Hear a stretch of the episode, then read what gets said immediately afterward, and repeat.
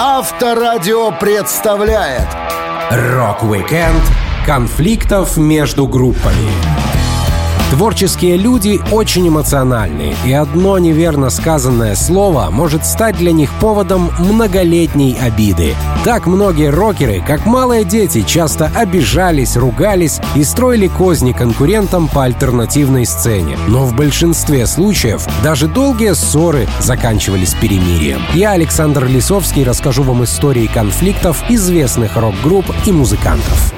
Рок-викенд на Авторадио для детей старше 16 лет. Один из музыкальных конфликтов 90-х годов был настолько нашумевшим, что даже получил определенное название. Что-то вроде «Битва за брит-поп». В середине 90-х за лидерство боролись две команды — Blur и Oasis.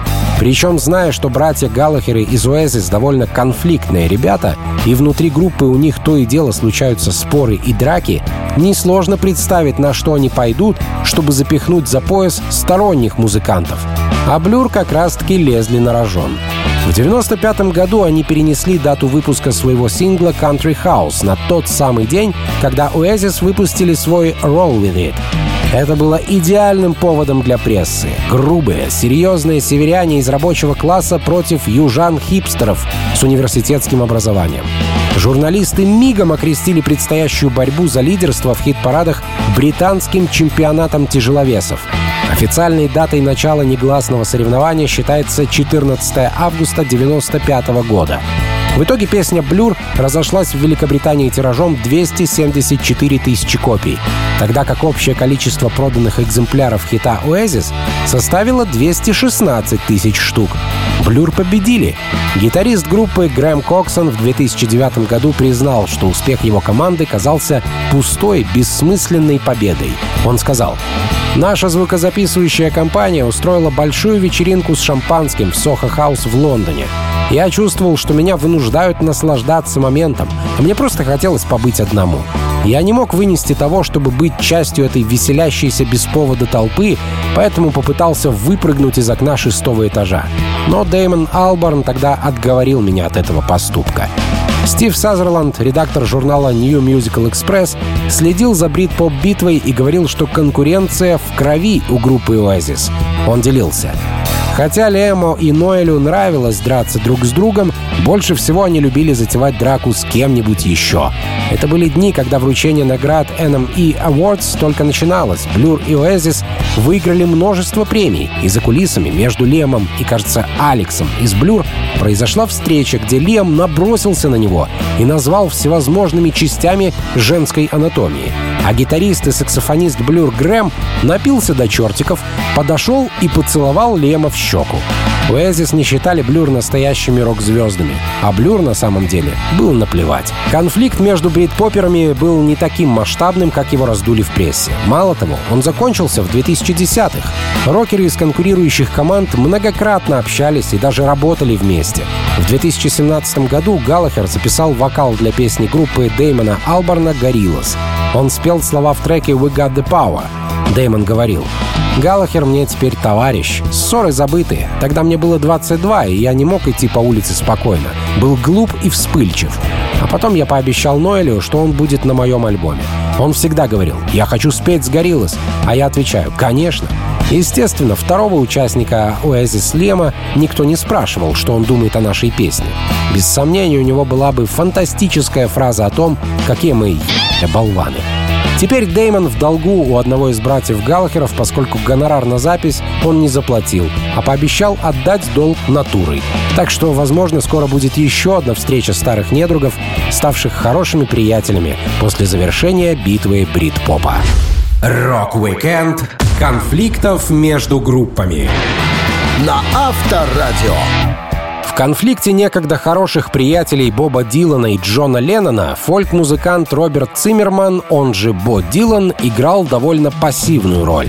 Старина Боб просто предоставил Леннону повод для злости, а дальше Битл разошелся по полной программе, без дополнительных катализаторов. Начиналось все хорошо и радужно. Битлы дружили с Диланом и отлично проводили время. Боб даже научил парней из Ливерпуля некоторым плохим привычкам. Музыка Роберта нравилась Леннону. Он говорил, Первая пластинка Дилана, которую я услышал, досталась Полу от какого-то французского диджея. Мы выступали в тамошней радиопрограмме, а у этого парня в студии был альбом. Пол сказал, «О, про Дилана я часто слышу, можно взять?»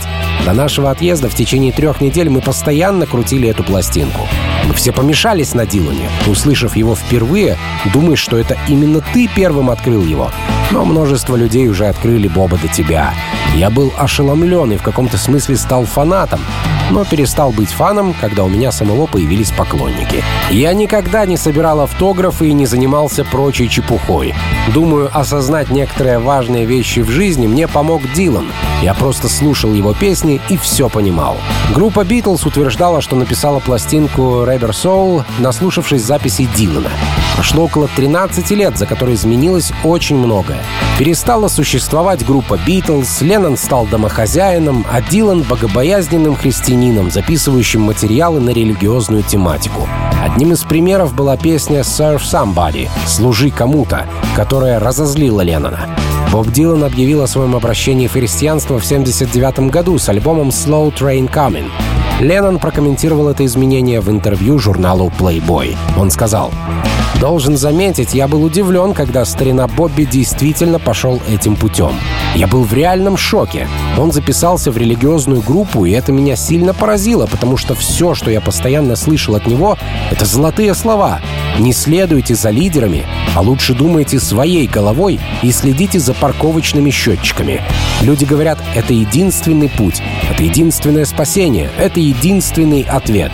Я не хочу об этом даже слышать. Ни на что нет одного ответа. Помимо негативных высказываний в сторону своего бывшего приятеля, Джон Леннон решил закрепить свое возмущение написанием песни ответа Дилану. И на его трек «Надо служить кому-то» создал песню «Служи сам себе».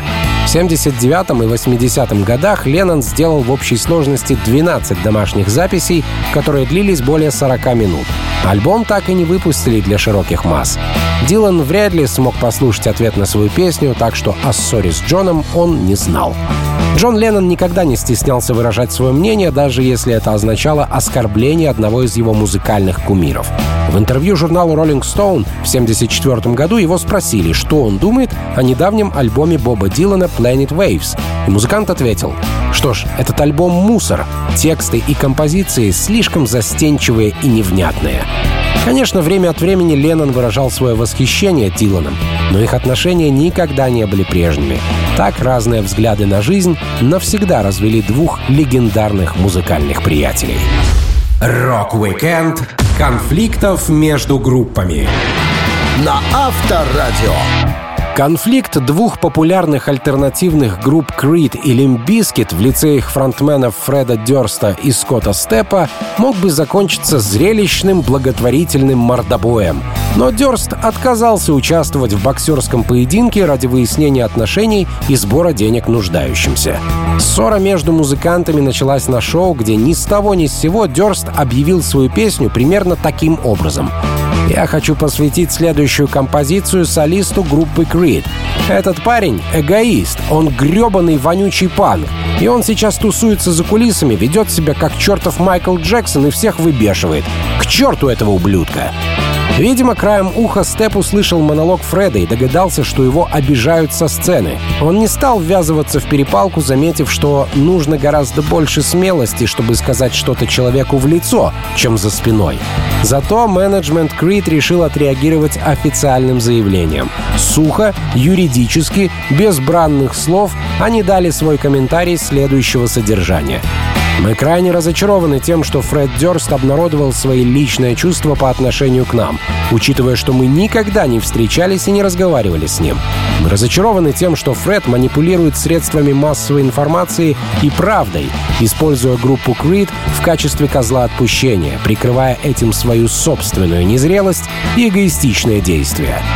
Далее следовал большой фестиваль K-Rock, в котором Лимбиски должны были выступать перед Creed. Менеджеры потратили целый час, уговаривая неженку Фреда спеть свою роллинг, пока посетители шоу ждали у сцены. В конце концов, он согласился играть только после того, как закончил ужин. Спустя некоторое время Дёрст увлекся телефонным хулиганством.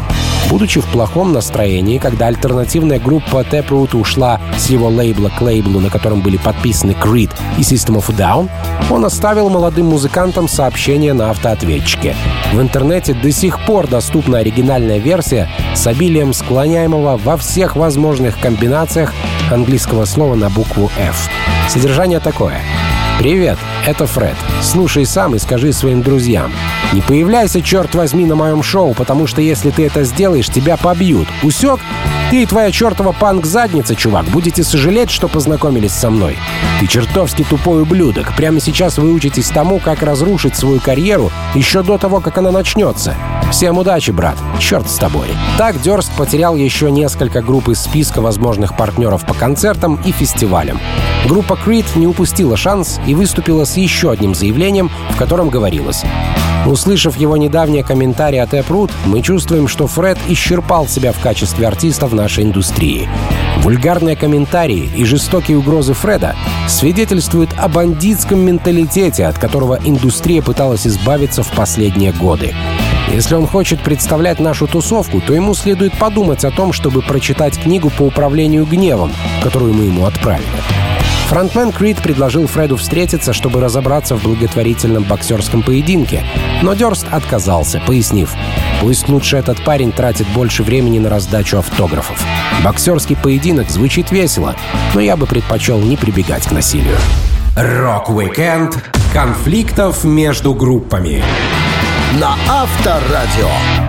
Причиной разлада между группами Faith No More и Red Hot Chili Peppers часто называют схожесть стилей вокалистов. Мол, даже в некоторых странах, где Peppers не так известны, многие, глядя на танцевальное движение фронтмена Faith No More Майка Пэттона, думают, что это он был первооткрывателем такой манеры выступления.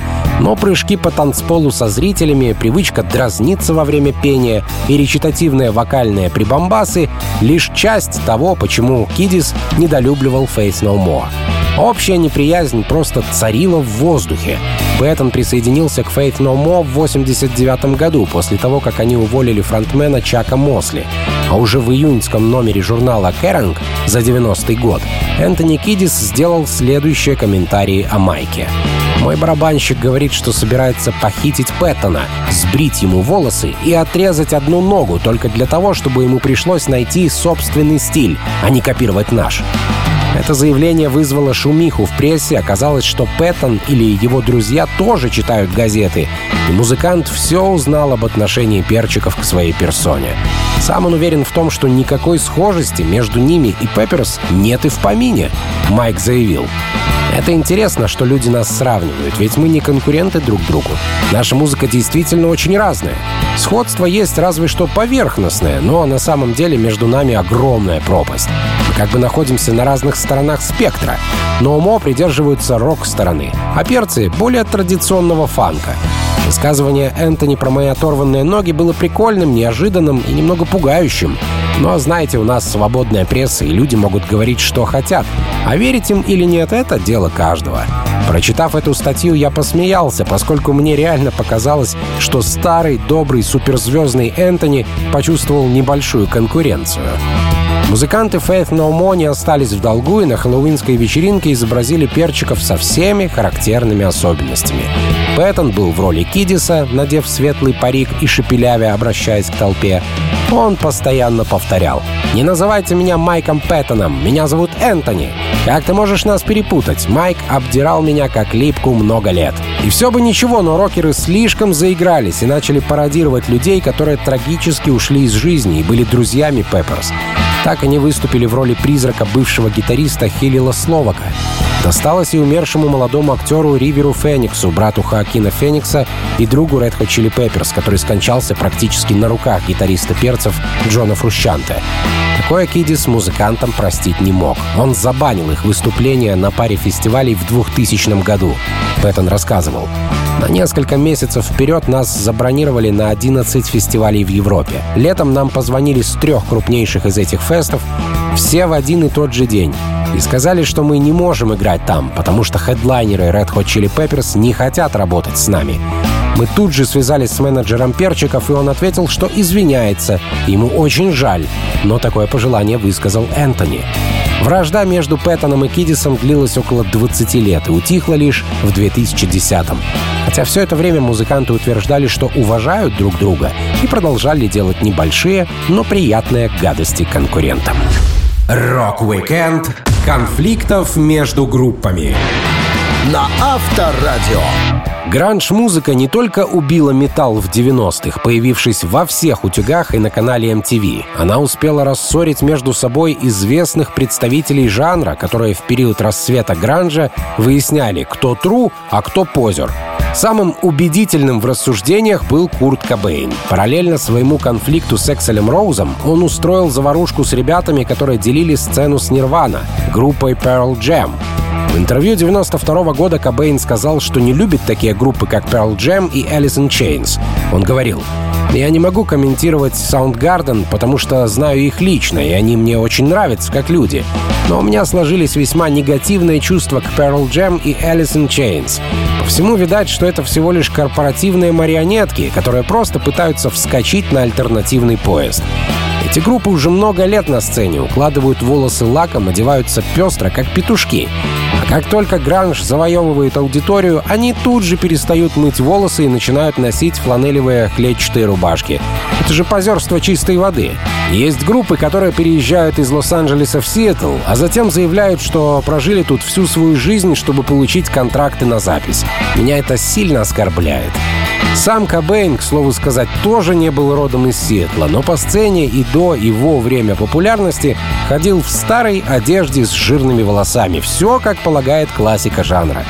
Газеты тут же разнесли наезд Курта на конкурентов. Pearl Jam при этом не обиделись на Кобейна, хотя небольшой осадочек, безусловно, остался. Эдди Ведер сказал, Наверное, я мог бы согласиться с некоторыми вещами, о которых заявил Курт. В Сиэтле была хорошая сцена, и она начала меняться. Некоторые из моих коллег относились к нашей группе с большим пренебрежением. Я уважал их мнение, но на самом деле мне всегда казалось, что мы бунтовали против всего мира, наш город против остальной планеты, а не наша группа против другой группы. Во многом конфликт с Куртом раскручен прессой. Мы дружили и отлично играли друг с другом. В Сиэтле повсюду звучала музыка, и люди тусовались тусовались каждую ночь. После одного концерта в кафе «Крокодил» мы устроили автопати в чем-то подвале.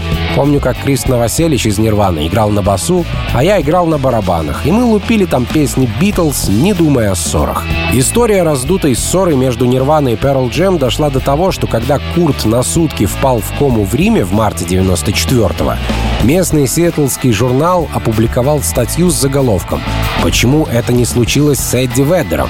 Такую фразу сказала Кортни Лав в интервью, комментируя происходящее. Женщина она темпераментная, ляпнула не подумав, на что Эдди культурно ответил.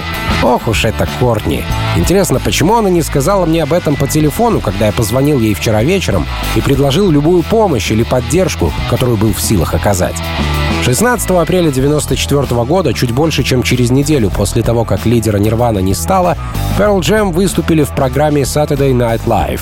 Эдди отдал дань уважения Курту. На грифе его гитары было написано имя Курт с характерной манерой Кобейна. Он также показал букву К, нарисованную у него в области сердца, чтобы раз и навсегда закрыть вопрос о конфликте двух культовых гранж-групп и сосредоточить внимание на творчестве. Рок-викенд конфликтов между группами на Авторадио.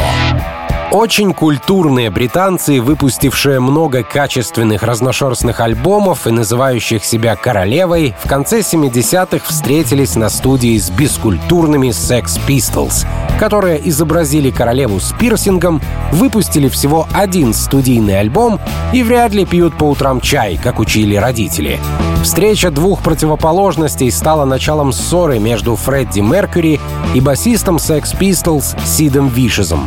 В 1977 году группа Queen уже стала знаменитой командой с мультиплатиновыми продажами альбомов и такими хитами, как Killer Queen, Somebody to Love и Bohemian Rhapsody. Между тем, Sex Pistols, как всегда, были буйными выскочками и хамами, ругающими всех нехорошими словами.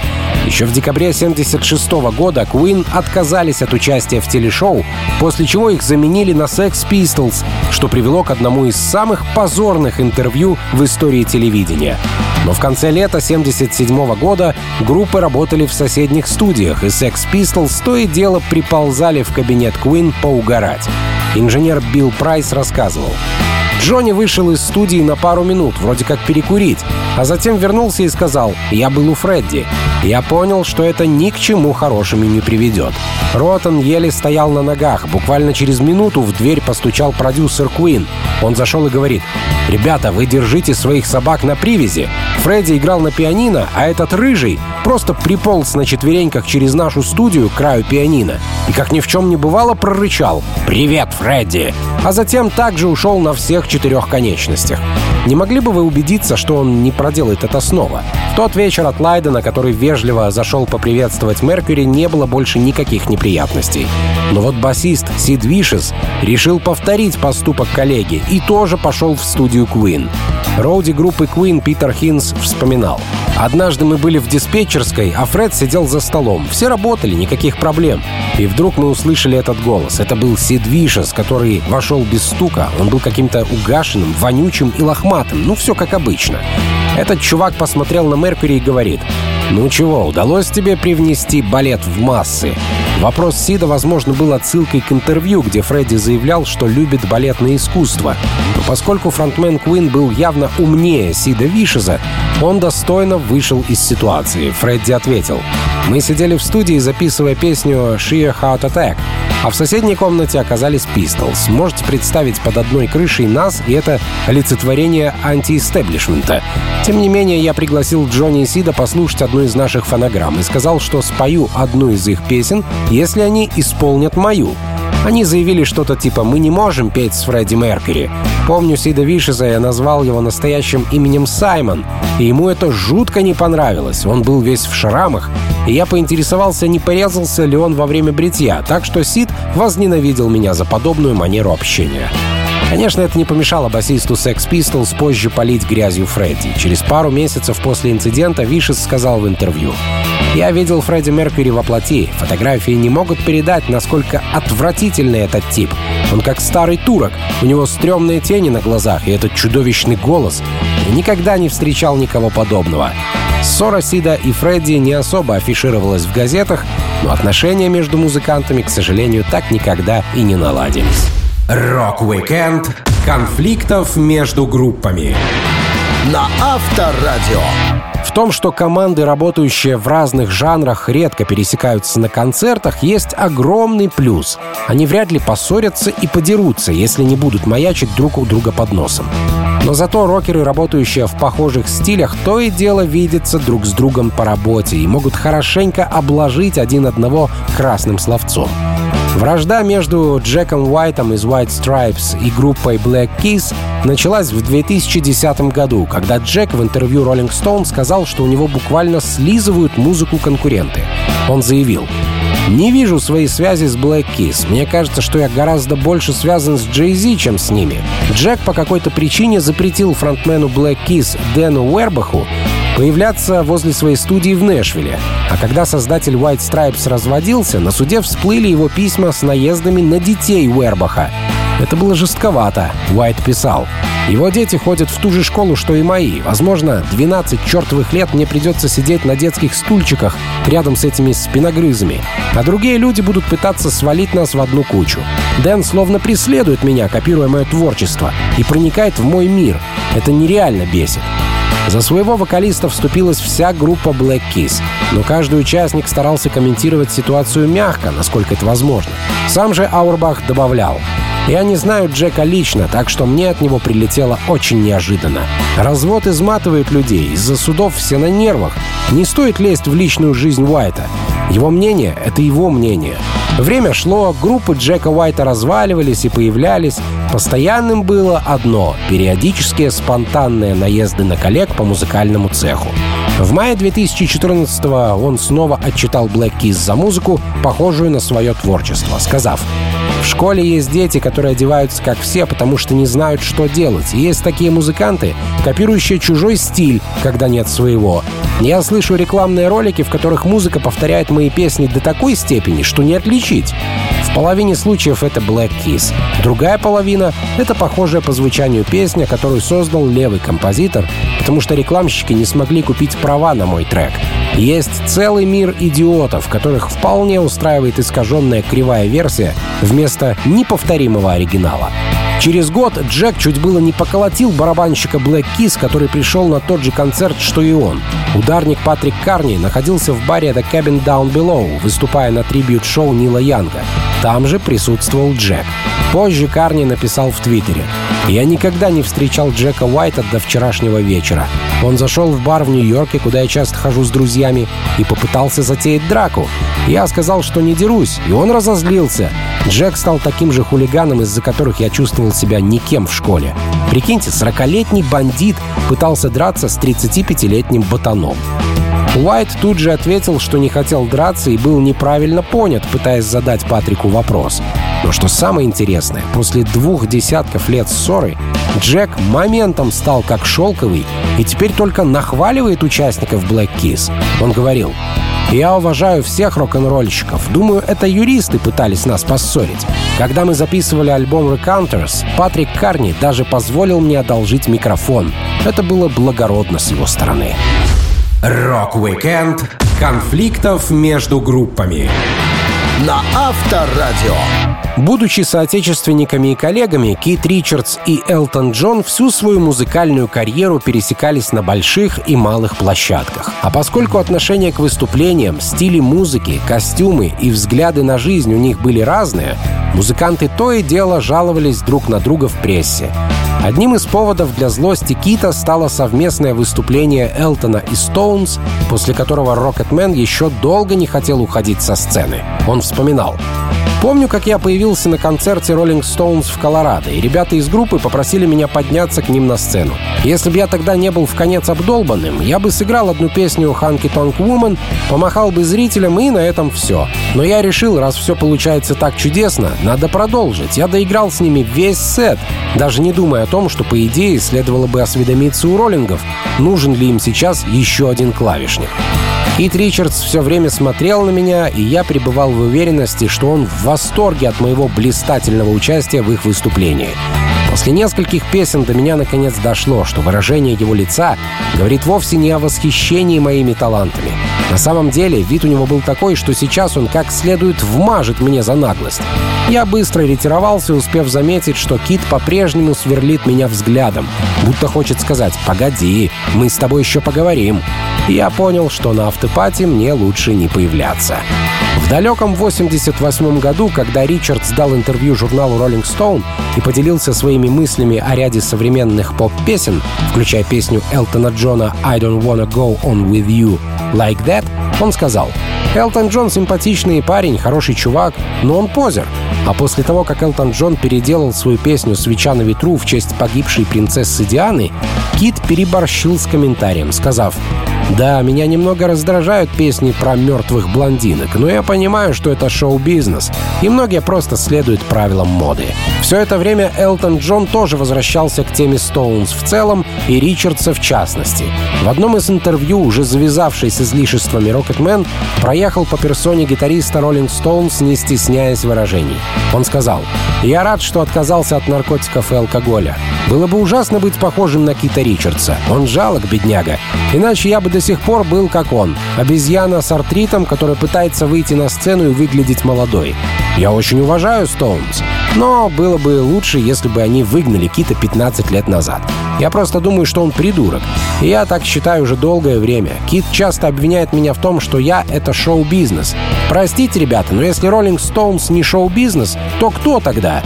Однако чуть позже Элтон извинился, сказав, ну да, невежливо с моей стороны было назвать Кита Ричардса обезьяной, больной артритом.